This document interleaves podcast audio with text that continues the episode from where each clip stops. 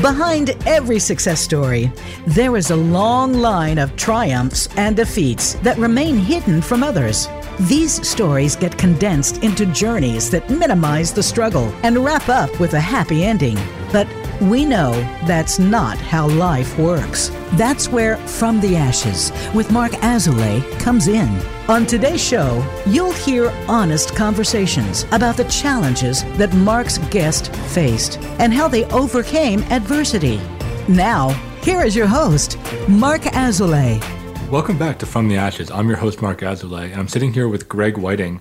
He's a healer that works with people with anxiety, trauma, you know, depression, and he works mainly with business entrepreneurs and leaders. There's a lot we have in common. I'm excited to have this conversation. Glad to be here, Marc. Thanks for so, having me. What really stood out about this, and it's something that I say for everyone looking for help, right, is go with somebody that's done it themselves, right? That has been through the healing journey, that has overcome something, that has, you know, really practiced what they preach. And what stood out about your file to me was that you've you've done that. You know, both on a mental, emotional, and a physical level. Yeah you know, I find there's so much stigma around mental health. Um, and so, yeah, it's really valuable for me to share my own experience with my clients and my students so they don't feel isolated and alone in their journey. And so they can see that, you know, someone's been where they're at and they've kind of mapped a trajectory to kind of navigate and find a way to different possibilities. Exactly. Yeah. And, you know, in my case, it makes me more present with my clients and it makes it that I'm not selling anything, right? Like everything I do, I believe in, and I imagine you're very much the same. Yeah, I um, was on a, another podcast earlier today, and um, you know, she's just like, "How does it feel if people, you know, think you're full of shit?" And I'm like, "That's fine. I'm not trying to convince anyone of anything. I've got a story." And yeah, many medical doctors and chiropractors have told me that the healing I've experienced is impossible. And and that's fine. If people think what I've gone through is impossible, that's their limitation. And uh, I help people not limit themselves by their you know their their own self-imposed limitations, much less limitations of others. And I think that's what a, a lot of healing and leadership is about. Absolutely. So let's just dive right into the story. Tell me about this impossible feat that you overcame. yeah. So uh, I'm basically three inches taller today than I was 25 years ago. Um, and yeah, that's really tied into addressing underlying trauma patterns that have, you know, take had taken up residence within my body. I was, you know, suff- suffering from debilitating anxiety, depression, chronic pain tied into the scoliosis, which was unresolved trauma. And you know, in adolescence, and you know, I basically, you know, through college was just self medicating with alcohol kind of after college realized that's just not a strategy that I want to continue to take with me. And I thought just pain meds and antidepressants were the solution. So I was, you know, steps away from taking that route when I was introduced to energy medicine by a friend who at the time was a massage therapist and she had offered me a massage. I was living in so much chronic pain that I did not want a massage. Physical touch was just too painful. Mm-hmm. And so she introduced me to energy medicine, which was something I'd never heard of, completely foreign to me. You know, at the time I had maybe started reading about meditation and mindfulness, but you know, that was the extent of it. Um, but I had implicit trust with her. And I said, sure, you know, let's give it a try. And, you know, within minutes, I realized I'd found something I didn't even know I was looking for. You know, just the, the chronic holding and tension tied into my body and my spine just started to soften. Right. And I was able to kind of find my breath in a way I didn't have access to previously. So I was like, all right, um, I'm onto something. There's something here. And, you know, over that next year, I continued to kind of experiment with her. And within a year, I started to study with a teacher. And that just started a whole journey from energy medicine to mindfulness to yoga and Ayurveda to somatic based practices to trauma and neuroscience. You know, I really was kind of investigating what what works for me? Because I found a lot of traditional approaches to talk therapy were ill-equipped to address how trauma had imprinted itself on my body. Um, you know, I think there's some pain we can't think or talk our way through, and so I was really curious how how do I how do I deepen this experience? Because as I had that taste, I knew I knew stuff was starting to unravel, and so it kind of became a journey of like being an investigative reporter, right? And just this path of inquiry to to more deeply understand these imprints of pain and their impact. And that led me to resolve a lot of that pain. So, you know, that's a 20 year journey in a snapshot. And so over that time, you know, my spine began to unravel, which I can kind of, you know, share more about that for sure. Yeah. I want to dive more into the trauma piece, right? If you feel comfortable sharing, I'm wondering. what that was like growing up, like what the roots of that were. You know, when I think of a scoliosis position, and please correct me if I'm wrong here, I think of like a very, you know, like a twisted kind of hunched position, right? Something I'd imagine a lot of fear, a lot of anxiety, a lot of like keeping yourself small. And I think this point that you're making um, is something that's been made on this podcast a lot, which I truly believe in, is that there is a one to one correlate, right, between a mental or emotional pain and a physical manifestation. We're the same thing, right? The mind body is the same thing. So Absolutely. I'm curious if you could start us at the beginning of that of the trauma. Yeah. Well, so I find that you know trauma does it this the subconscious and the unconscious mind are alive and well in our physical body, right? So that stagnation of emotion is going to compromise our immune system. You know, it's going to fog our thought. It's going to be the chronic inflammation. So that's tied into like autoimmune disease, you know, and that's going to impact, you know, the cardiovascular system. You know, trauma is kind of patterns that are imprinted around alienation and isolation, which cardiovascular disease is completely tied into that, you know, blood pressure. So, all these correlations between our emotional health and our physical health. You know, for me, um, I wasn't really aware of the trauma I was carrying consciously until later in life, right? Uh, it started to kind of surface later in life. Um, you know, I'm a queer man. And so, you know, I definitely was posturing to kind of hide parts of myself in early development, you know, but as a kid, you're just that's all you know. So, you know, I didn't have the framework that this is trauma. It's just me trying to get by in the world, right? So I look at trauma as just any lived experience where we feel isolated, alone, unsupported um, and how that's going to you know catch up with us right? That's going to kind of keep us in a fight flight sympathetic nervous system state. You know that's going to you know keep the cardiovascular system really struggling you know from a resting state. And that's going to keep us on guard which is going to completely you know compromise the immune system's ability just to you know fight off you know the common cold if you will but in terms of the scoliosis you know i look at our connective tissue and our fascia is what holds the bone and the tissue together, right? Connective tissue is also where we store memory and emotion, right? So when I started to heal the imprints of trauma and I no longer felt isolated or alone or on guard or that I needed to protect myself, I was no longer scanning for danger, perceiving that there was always, you know, a monster around every corner, then that costuming of my body no longer had to hold itself in that same grip, right? Mm-hmm. So it was more the emotional balancing and then the hormonal balancing that just allowed the costuming of wounding and pain to start to dissolve, right? So now I just get to be me. And that's a big piece of the mindfulness and healing is kind of the necessary mind training to no longer orient to pain or wounding or fear, but to orient to just the truth of who we are, right? Which is which is an ever expanding awareness, right? It's a presence, um, and so yeah, I'm happy to dive deeper into all of that, but kind of give you a little snapshot of it all.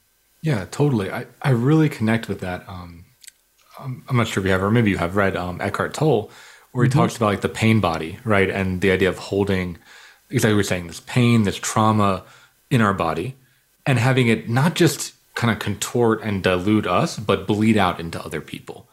And part of my practice around mindfulness and psychotherapy and all the somatic stuff and yoga, et cetera, et cetera, had been really separating myself from my pain body. You yeah. know, I'm not sure, um, you know, what your past was, but for me, growing up on the East Coast, there was something where people were actually proud of how much pain they can endure.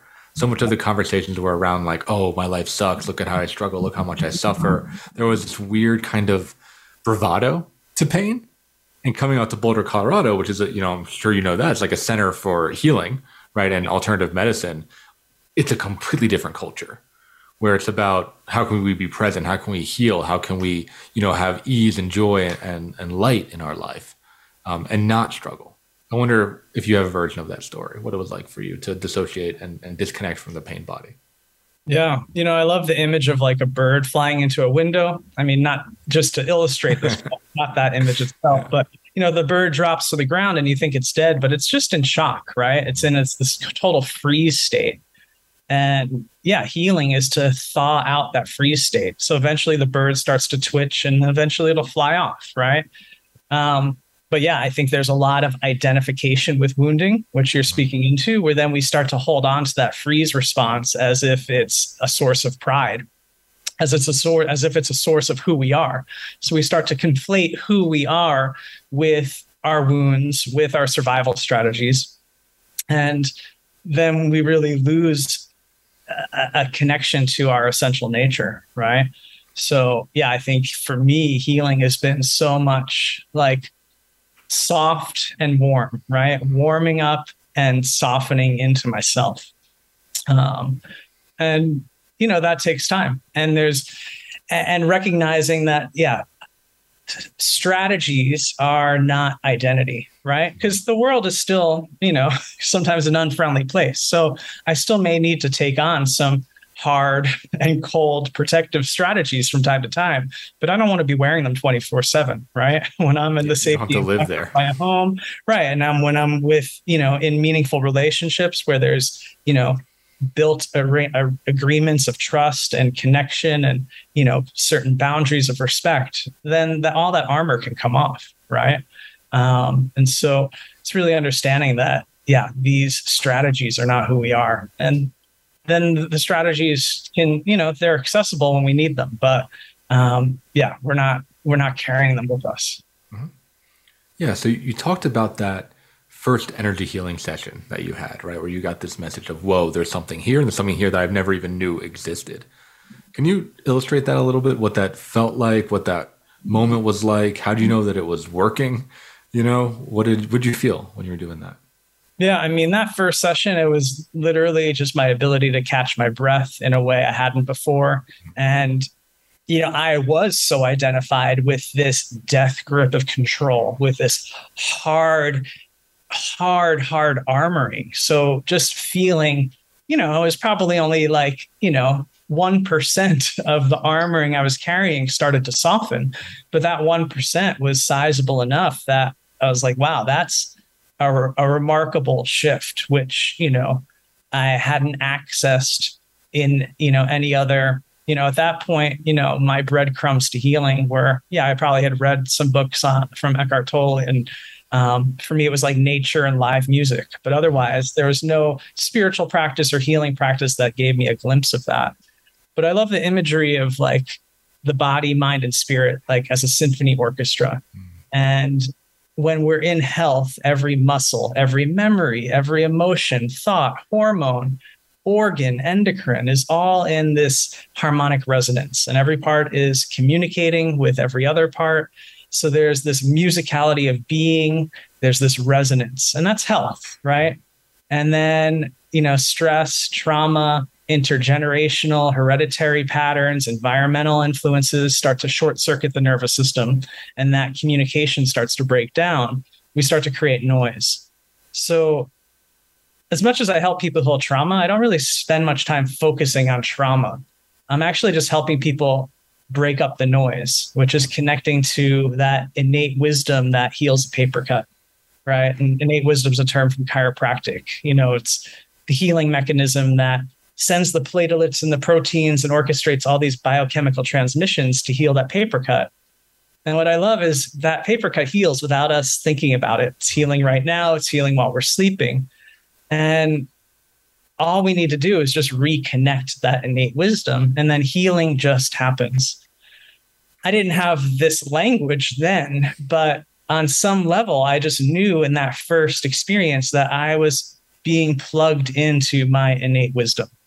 And that was really significant. Like it just was a tangible, felt sense that, wow, there's something powerful here.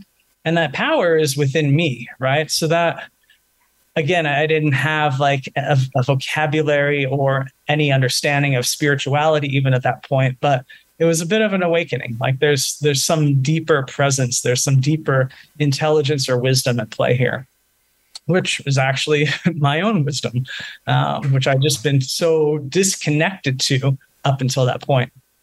Yeah, that's really well said. And I'm also hearing you got a, a glimmer that life could be different that this tightening, this fear, this hypervigilance that you talk about, you don't have to feel that. Right? There's there's other ways. Things that you took for granted could actually be melted. Like you said, that little bird could get resuscitated. Yeah. And that's, you know, so much of that happens in relationship too, where to have that experience while I was with, you know, my friend. Mm-hmm. And I think that's the function of healing as mammals, we're social creatures, right? We're not meant to live in isolation. We're certainly not meant to heal in isolation you know but when we're in the trenches of trauma where we can't see the horizon much less you know anyone around us we're just in this pit mm-hmm. and so yeah as we get out of that pit we start to realize that we're not alone um, and we need to learn how to navigate being you know in this this field of possibility being able to look at the horizon in relationship to others which can feel pretty threatening at first because trauma has taught us how to kind of negotiate and navigate life often in isolation because we've had wounding that's, you know, an imprints of harm in relationship to others. So it takes great courage and it's, you know, a risk to start to lean on support and build a new template for relationship, you know, how to be with others in a way that's meaningful and in a way that's bridging support and connection and psychological safety. I love that you bring that up that there's an attachment part to this and the ability to let someone in, to let someone in an incredibly intimate space, right? Whether it be through physical touch or, or energy work or psychotherapeutic work or whatever it is, but to let someone into those deep parts of you is intense. But often, yeah, that is what heals, right? Because just like you said, the trauma is hey, when people get that close, we get hurt. So it's yeah. rewiring that component as well. Exactly.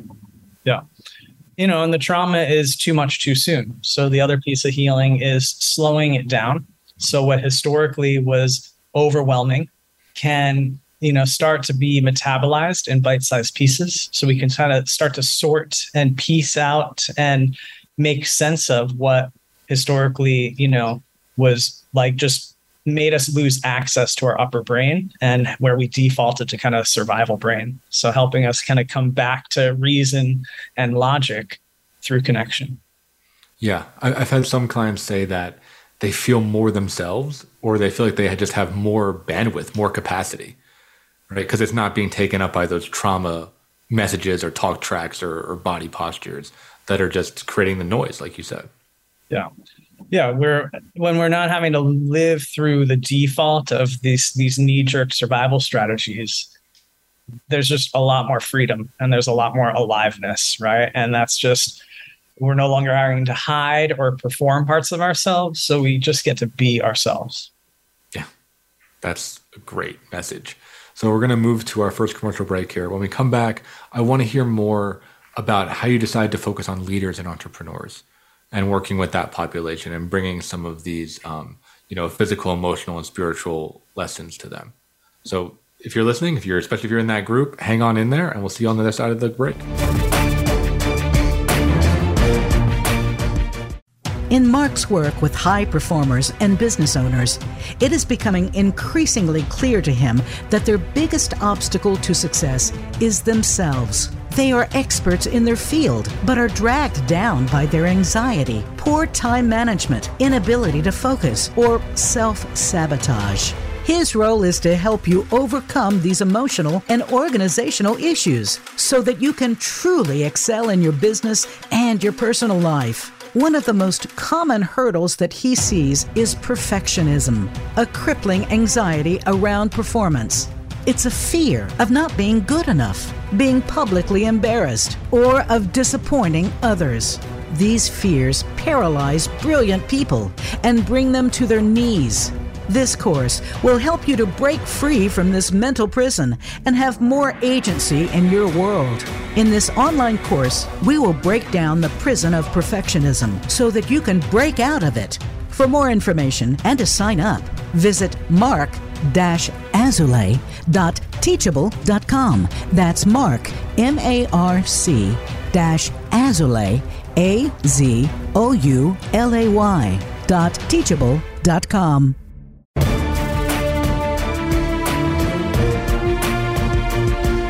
You are listening to From the Ashes with Marc Azoulay.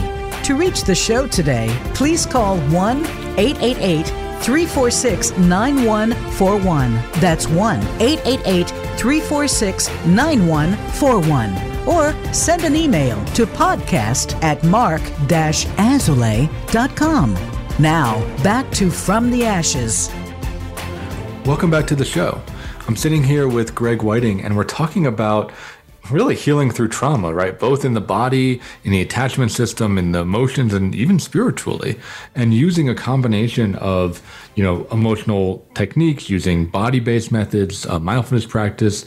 I mean, I agree with you. It really is a holistic path that, like you said, takes a while and develops and evolves over time. Absolutely. Yeah.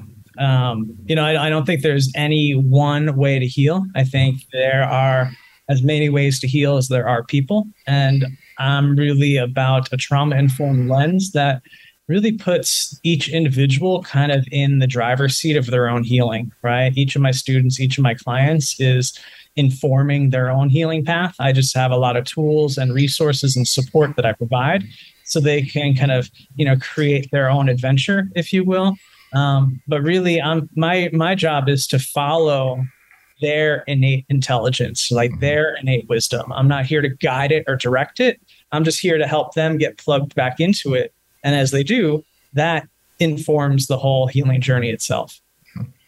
Yeah, like you said, and, and something I definitely agree with is that the body wants to heal. It wants to be healthy, right? It wants to be aligned but it's more about I found in my work about removing the resistance rather than you know forcing it to heal or, or getting the perfect posture or form or any of that type of thing. Yeah, we just want to clear out the distortions so the system can, yeah, reimagine itself according to its own wisdom, its own intelligence. So you decide to focus your practice on entrepreneurs and leaders. Can you say a little bit about that? Why you chose that population? Sure. Um, you know, I think in some regards that population chose me, uh, but also just my own background. I worked in the world of, you know, the nonprofit world prior to this work. And, you know, I was made a purpose, but really lacked fulfillment, right? My own unresolved trauma, like as it will for most of us, will catch up to us, right?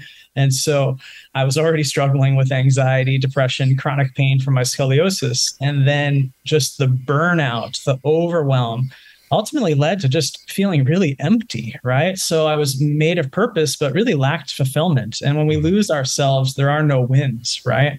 So over the years, I just have tended to attract, you know, that similar avatar, if you will, uh, folks that are doing really important work in the world. Mm-hmm. Uh, they're very driven, um, they're very passionate, and they've they're really leading with a trauma response, right? Their trauma response is maybe what's built so much of their success.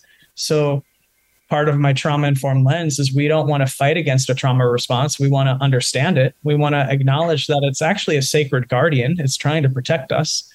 And at some point, there's a cost payoff analysis that that trauma response that we've been leading with has maybe built some level of success but it may also lead us to crash and burn if we don't start to develop new strategies.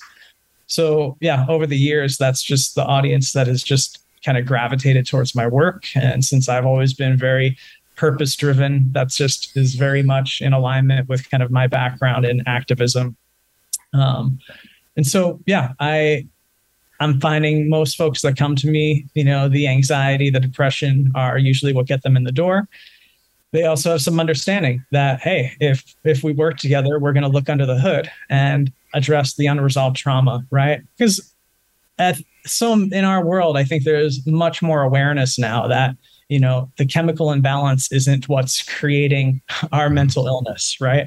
I don't even like to look use the word mental illness because I think there's stigma around that. I, would like to think of you know, the the brain chemistry or chemical imbalance that we've been treating is really just a symptom, right? Mm-hmm. And instead of treating the symptom, we want to look at the underbelly of the iceberg and that's the unresolved trauma and you know the attachment piece right and if we heal trauma and we develop a secure attachment brain chemistry has a way of sorting itself out and anxiety and depression have a way of kind of sorting themselves out and then people have a way of just coming back into a greater sense of wholeness right a greater sense of presence and then we're leading from the power of presence, right? We're not leading from this over adrenalized state of stress, this pedal to the metal mindset, right? Hustling for our own worth, right?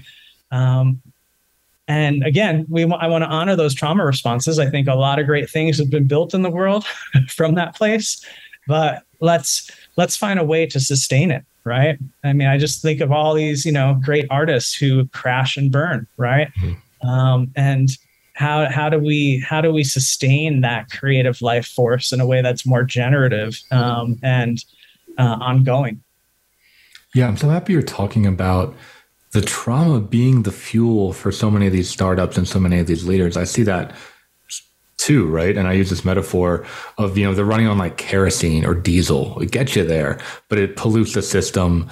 It's just nasty, right? It has adverse effects. And the idea is not to stop moving, but to switch to a renewable source, you know, solar or wind or something like that, hydropower. Um, but what I see with the leaders I work with, I'm curious what you see is one of two things. One, either they're working so hard because they feel so worthless and they feel like if they perform, if they get all the medals, if they you know check all the boxes, they'll finally be happy. And the other one is actually extreme loneliness. I see a lot of uh, startup founders create startups, quite frankly, to have a family or to have friends, to kind of get their social needs met and their needs of belonging met which just like you said, the trauma is going to catch up. And those are the ones that often that I've seen, you know, end up unfortunately like sleeping with a colleague, right? Or have a secret drug habit or go too hard at the company parties, right? Like those are the ones that crash and burn because they're trying to get these emotional childhood needs met in a work setting where they have power. You know, where yeah. the, when they are the leader, they are the CEO, they are, you know, the director, they are the founder, um, and it often becomes quite inappropriate, and they do they do burn and that's yeah. how they end up at you know at my door yeah i see a lot of that and i think the burnout piece too you know i just this go go go and just never letting your foot off the gas mm-hmm. um, i was working with a client recently where they were starting to get a taste of like what it felt like to relax and then that became very threatening, right? wow, no, relaxing doesn't feel safe because what if my whole company collapses? If I'm not just in a constant state of high alert, everything's going to fall apart. Right? That's that was the belief that was running their system until over time, you know, they got a longer glimpse of that relaxation uh, before that, you know, threat, that perceived threat, you know, popped up um, but then they kind of looked around and noticed, oh, actually, nothing fell apart. And actually, my business is still growing. Um, and actually, I'm actually able to lean on my team members more and my partner more because I'm not just leading from this lone wolf mindset. Um, so, wow, actually, now I can take an extended vacation that I've never let myself take. And maybe I'm not going to have to be plugged into my phone all the time. In fact, I can maybe leave my phone in the hotel while I take some excursions. um, and wow, things still haven't fallen apart, right? So uh, that's what I see a lot, you know. And I look of you know the nervous system is like the seaplane that's trying to land on water, right? So it like touches down and then it bounces right back up touches down, bounces right back up. So we're just slowly training the the the nervous system to finally land like that seaplane. And that takes time and practice until it finally it's like, ah, okay, I can settle. Um, and you know that's that takes that takes training, right? That takes practice. It doesn't just happen. Um, and yet, I also find that so much of how I'm working to just help people plug back into that innate wisdom is we're creating the climate for it to happen. um, you know, so working with the energy medicine piece, I'll actually joke with my clients and my students a lot that, you know, hey, forget that we even worked together today. Like, don't overthink it, don't overanalyze it but on a subconscious level your system's more plugged into that innate wisdom so you don't need to like try to analyze and figure out what we worked on today because your body's own innate wisdom is figuring it out but then, you know, I think the mind training of mindfulness is then helping us track, you know, and notice that, oh, my company didn't fall apart when I took a few extra days off. I'm okay. You know, because the brain is always scanning for danger. The brain is always scanning for the, the you know, the, the next catastrophe. And so it's training the, the, the brain to actually orient towards possibility, right? Um, and you know that that does require tending to, um, you know, and that's you know where we're kind of flipping the script to rewrite narratives that help us break through you know upper limits, right? And a big piece of trauma too is it kind of creates it fragments us, right? And so I think a lot of healing is creating more of a cohesive narrative, a more cohesive through line of who we are and you know our place in the world. And so I feel so much of my work is helping kind of mine the gold of unresolved trauma so we can derive greater significance and and meaning in the world and kind of touching upon just this concept of purpose. So then we're not chasing purpose extrinsically, right? We're not trying to check off boxes, you know, that are extrinsically motivated. I think we lose a lot of ourselves by looking for purpose externally. And I think healing affords us the opportunity to kind of transform pain into purpose to locate that intrinsic motivation, right? What brings us to life? What animates us? You know, what inspires us?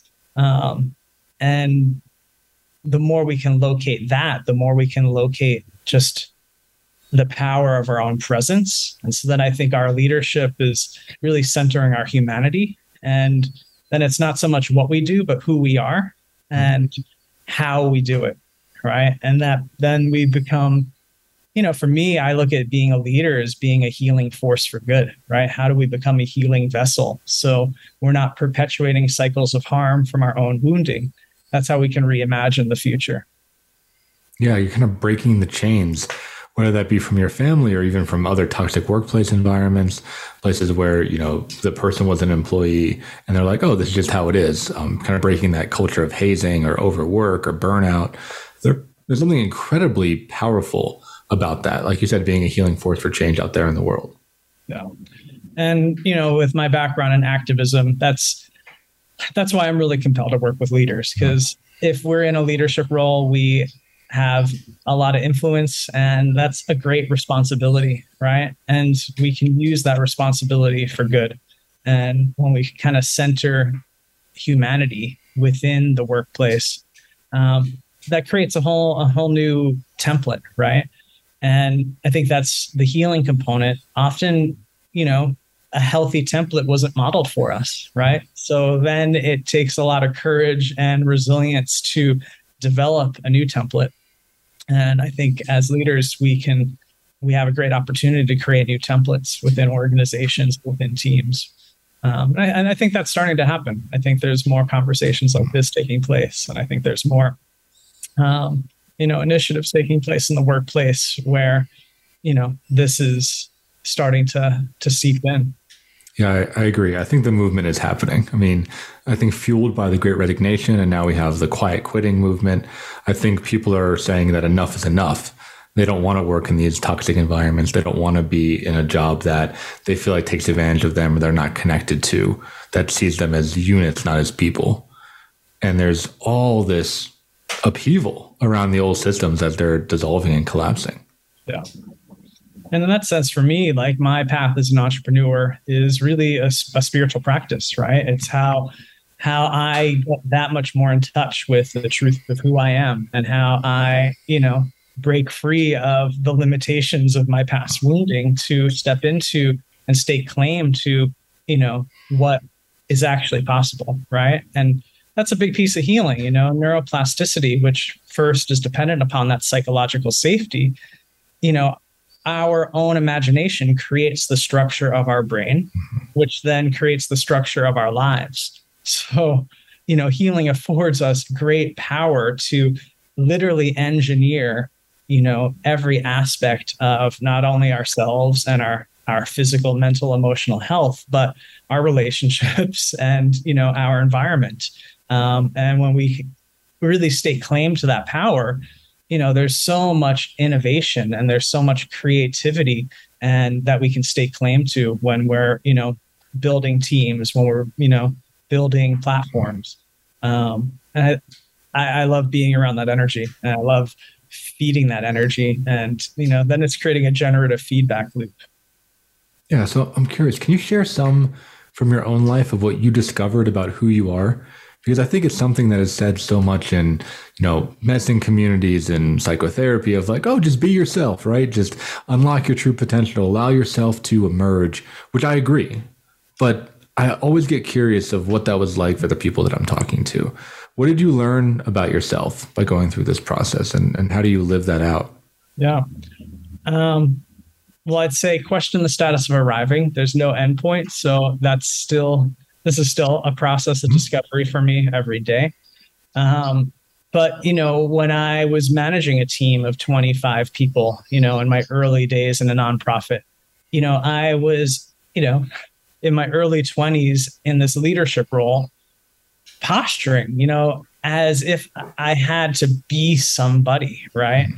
And it's continually discovering, like, oh, like I think I need to show up in this way, but actually no, there's more space for me to just be myself, right? So it's just edging into that experience, which, you know, and I've, you know, had this conversation with clients and students because if if our entire world has been organized around imprints of trauma, we may not know who we are. So to tell someone just be mm-hmm. yourself might not be a useful, you know, uh, a useful prompt, right? So um, you know, again, but as we are through all of these tools and practices, as we just start to align more with our innate wisdom, that starts to emerge, right? Um, you know, the conversation I was having with someone earlier today, a lot of times trauma, we've learned to center other people, right? And, you know, orbit around other people and center other people's needs, desires, and wants uh, ahead of our own to the point where we may not even know what we need or what we want or what we desire or who we are. Um, and to start to even acknowledge that can feel very overwhelming. And it can feel very destabilizing um, because it's almost like you know what we've structured and how we've organized our lives is kind of more a facade. So it's I, I wish I could say do this, this, this, and this. You know, this this five step process. I mean, within Prisma, the method I developed, I have seven pillars that do actually help to kind of, you know, function as drop pins on a roadmap to healing. And yet, healing isn't that linear, right? And it's never a one and done. So, um, as much as we can try to codify a journey, um, it's going to be unique for each of us. Yeah, yeah, and I like almost kind of like a little, you know, back the napkin diagnostic tool that you talked about is that if you're listening and you hear, you know, just be yourself and you get freaked out, or if you get that spike of fear, or you get the feeling of emptiness or the feeling of loneliness, there's probably trauma there. Right. We talked about this, you know, archetypal person that orients to the other, that is so unbelievably common yeah. right? So much focus either on a specific person that we're trying to defend against or nurture, or just like the faceless masses of, oh, what's normal, what's right, what's proper, all these ideas, what I should do, what I shouldn't do.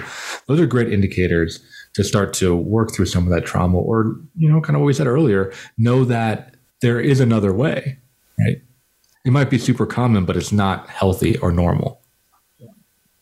I agree. And, and again, the the function of healing is a subversive act right? Mm-hmm. so there's going to be phases of healing that are going to feel very threatening. They're going to challenge the constructs of who we are and the con- that and the constructs we hold within the world. Um, and so having you know trusted support beside us is really valuable. So we we don't feel alone in that journey.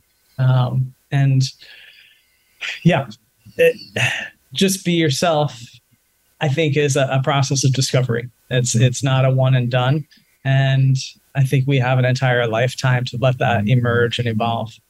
Yeah, very well said. So we're going to move into our next commercial break here. When we come back, I want to hear more about the Prisma method, uh, speak directly to our listeners, and give some people some takeaways if they want to get started on this path of healing. So thanks so much if you're listening. Uh, stay tuned, and we'll see you on the other side of the commercial break. In Marc's work with high performers and business owners, it is becoming increasingly clear to him that their biggest obstacle to success is themselves. They are experts in their field, but are dragged down by their anxiety, poor time management, inability to focus, or self sabotage.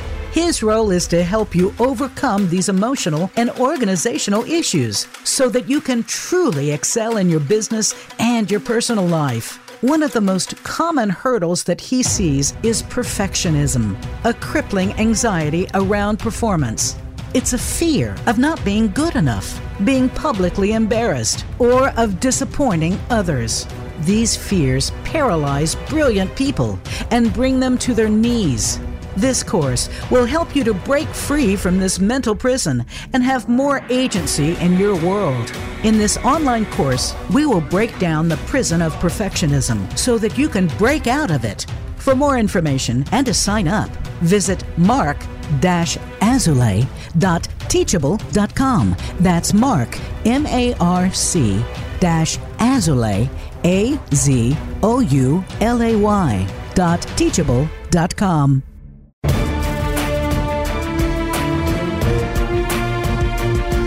You are listening to From the Ashes with Marc Azoulay. To reach the show today, please call 1 888 346 9141. That's 1 888 346 9141. Or send an email to podcast at mark azulay.com. Now, back to From the Ashes. Welcome back to the show. In this final segment, we like talking directly to the listeners. So, Greg, just dive right in. Can you tell us about the Prisma method and how our listeners might use that in their daily lives? Sure. Yeah. So I developed Prisma primarily, again, out of my own need to heal myself. Um, and then over the years, just started to kind of teach different pieces that, you know, were I felt helping, you know, my clients and my students. And, you know, over the last five years, kind of reverse engineered all of that and kind of put it into kind of as logical and linear of a framework as possible, despite healing being pretty non-linear. So yeah, the it starts with a trauma and neuroscience roadmap, which is delivered in an eight-week, eight-module online course. Um, and basically, the first module is the trauma foundations, just understanding what trauma is, understanding you know how it imprints on the nervous system through you know fight, flight, freeze, appease then the other seven modules are the seven Prisma pillars, which are the drop pins on that roadmap, uh, which basically kind of take you on this arc of transformation from pain to purpose, you know, starting with regulating the nervous system and kind of ending in impact, right? That sense of place and purpose as an emanation of being. Um, and then the GPS is kind of the somatic and mindfulness based practices. So, um, you know, people have nine months access to guided support with me, where that's the mind training, where we are continuing to kind of shift identification from pain and wounding, anxiety, depression to possibility and to presence. Um, and that's helping us just not get lost on the journey and then the energy medicine component you know another nine month access to building an entire self-care foundation uh, energy medicine um, practice. So you have a healing practice for life which i kind of look at as like the vehicle we need to kind of heal the residue of trauma that's stored in the body right? So energy medicine comes the cardiovascular system it shifts us from that fight you know fight flight response to that rest and digest you know nervous system response. Uh, and there's a marked increase in white blood cell activity. So those are like three really critical you know indicators uh, or you know factors that are necessary to kind of help us start to trend towards healing so yeah prismamethod.com is where folks can you know learn more about prisma. Um, and i also work with folks one-on-one. So some people want you know more of that direct support and that's over another nine or 12 month journey. Or i do kind of one day retreats where we can kind of front load a lot of tools and practices to give people kind of uh, a trauma informed kind of quantum leap in their healing. That's fantastic. Um, i want to hear more about the energy medicine component how is that delivered? What is that like? Um, what does it feel like as a recipient or even as a practitioner? Can you open that up a little bit for me? Yeah. So right now, through the online course, the Prisma method, or uh, the I call it Prisma Energy. So that's where once a month uh, we're doing a three-hour workshop over Zoom, and so that's where I'm basically teaching an entire hands-on healing practice that mm-hmm. We can apply virtually, that people can learn how to practice, you know, on themselves. Um, they have immediate access to a full manual that you know I developed over the years that you know is really the foundation of kind of both the science and the spirituality of energy medicine and healing. Um, and yeah, people have an ongoing support through a Slack community. So it's very much like peer led support. You know, I'm sharing my wisdom, obviously, but you know, people are asking questions, you know, asking to be seen, held, and witnessed and supported and what they're going through, or they're just sharing useful resources that they have found, you know, helpful along the way. So, yeah, it kind of creates all these different aspects are designed to pair together to give folks as comprehensive and robust a healing system as possible. Um, and, you know, my trauma informed lens, it's like take what works, leave the rest behind. But I'm building an entire toolbox, you know, where you, that tool may not be relevant today, but next week or the week after, it might be just right. So, um, building a vocabulary, building a toolbox. So you have a lot of healing practices and understandings kind of at your fingertips. Yeah. So let me ask you this question because this is an issue I run into in my practice sometimes is great information, right? A lot of tools that we know work. But I think people struggle do, using them, right? Accessing them. They struggle with the discipline. They struggle with integrating them into their lives. Um, I would say, unfortunately, sometimes trauma wins, right? And people end up back in their old habitual patterns. I'm curious how you, you know, work with that. Yeah. How, how people stay motivated um, during these nine month chunks. Yeah. You know, healing is a commitment to defy odds, right? And, um, you know, it's, I think, probably not only the most important work we can do, but probably the most challenging work we can do. Um, what I find the energy medicine piece is that it's again why I think so many of my students and clients gravitate towards my work is they've done so much heavy lifting in more traditional institutionalized you know uh, structures of healing that just have not helped move the needle, right? Mm-hmm. A lot of folks find me when they're at the end of their rope. They've tried everything under the sun and nothing's helped. Um, you know, I I'm speaking with someone tomorrow that, you know, in their intake form, you know, they they want to heal, but they are at that point where they're like, wow, but nothing's really gotten me, you know, mm-hmm. where I need to be. So what I find about the energy medicine is it's helping us heal on the subconscious, unconscious level. So it starts to break up those limiting beliefs and behaviors. So instead of me coaching my clients to have the discipline, it's, you know, a couple weeks ago, yeah, I was talking to one of my students and they ha- did have resistance to practicing every day. And as much as I encourage my students to practice every day, I also recognize that the trauma might be the, the factor that's getting in the way of them practicing every day. So the work is going to meet each of them where they're at. And so her sporadic practice started to become more frequent. And it still may not be a daily practice, but you know, she is in uh, you know, she used the word once that she just felt haunted, right? She used to just feel haunted by her pain. She no longer feels haunted by her pain, right? So she's gained so much more access to her upper brain of logic and reason. She's no longer defaulting to that survival brain 24 7. So she has so much more faculty and capacity and resource.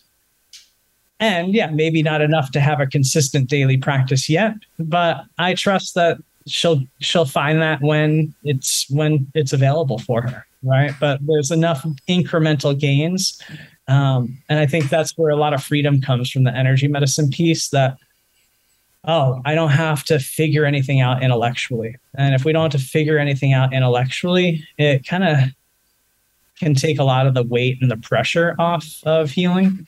Um, you know, my work, in fact, there's a lot of levity, there's a lot of playfulness. Because again, my work isn't focused on the trauma. My work isn't focused on the pain. My fo- work isn't focused on the wounding. My work is just focused on plugging us back into that innate wisdom, right? So people are finding a lot more lightness and levity and ease, um, you know, instead of having to kind of muscle their way through and, you know, dig themselves out of that hole, right? They're just finding themselves being lifted out of that hole. Yeah, which is a wild experience. I think, especially like you said, for leaders and entrepreneurs, where muscling through or intellectual analysis were the superpowers that got them where they're at. So to even have an experience of being held or of listening to themselves and to their bodies or of being able to be in that more surrender place is both terrifying and quite powerful to kind of defrost and melt away those deeply ingrained patterns. And eventually, what feels terrifying, you know, in the the beginning of that process starts to feel just just right and starts to feel like at home. And at that point, then we've kind of re remodeled our entire sense of self, right? And we're no longer holding identity in this fixed, you know, limited way. We're starting to experience ourselves as more dynamic, uh, you know, as change, as fluid. And there's a lot of ease, there's a lot of growth, and, you know, uh, an ever expanding awareness that emerges from that place. Mm-hmm. Couldn't have said it better myself. So, as we're wrapping up here, Greg, can you let people know where they can find more information about you, how they might contact you and learn more about your work and the Prisma Method? Yeah. So prismamethod.com if you want to just learn more about the course, gregwieting.com. There's information about the course there, but you can learn more about me, my background, um, you know, where I've spoken, um, learn more about my one-on-one work. Um, and yeah, if you want to schedule a call, it all starts with a conversation. You know, I I want to get to know where folks are at, where they'd like to be, you know, the challenges they're struggling with, what they've tried, what's worked, what hasn't, you know, what the vision they have for themselves and their lives is. Um, and we kind of get to suss out if, you know, we are a good fit. You know, I, I'm all about creating win-wins and I get to wake up each day and I'm like thrilled to have the conversations I'm having with my clients because we're creating, you know, really generative, nourishing possibilities. And, you know, I want success for my clients first and foremost. So um, we're sussing out if we are a good team for that. And if we're not, I'm going to refer you to who, who, who can help you get to where you need to be. Because if it's not me, I don't want you on my schedule because that's not going to be fun for either of us. Right. Then neither of us succeed. So I'm all about win wins. That's great. I love to hear that. And yeah, if you're listening, reach out to him. I mean, you seem like a fantastic guy. I love the work that you're doing. I think it's so necessary and so critical. Thank you so much for joining me on this week. And we'll see you next week, another episode of From the Ashes.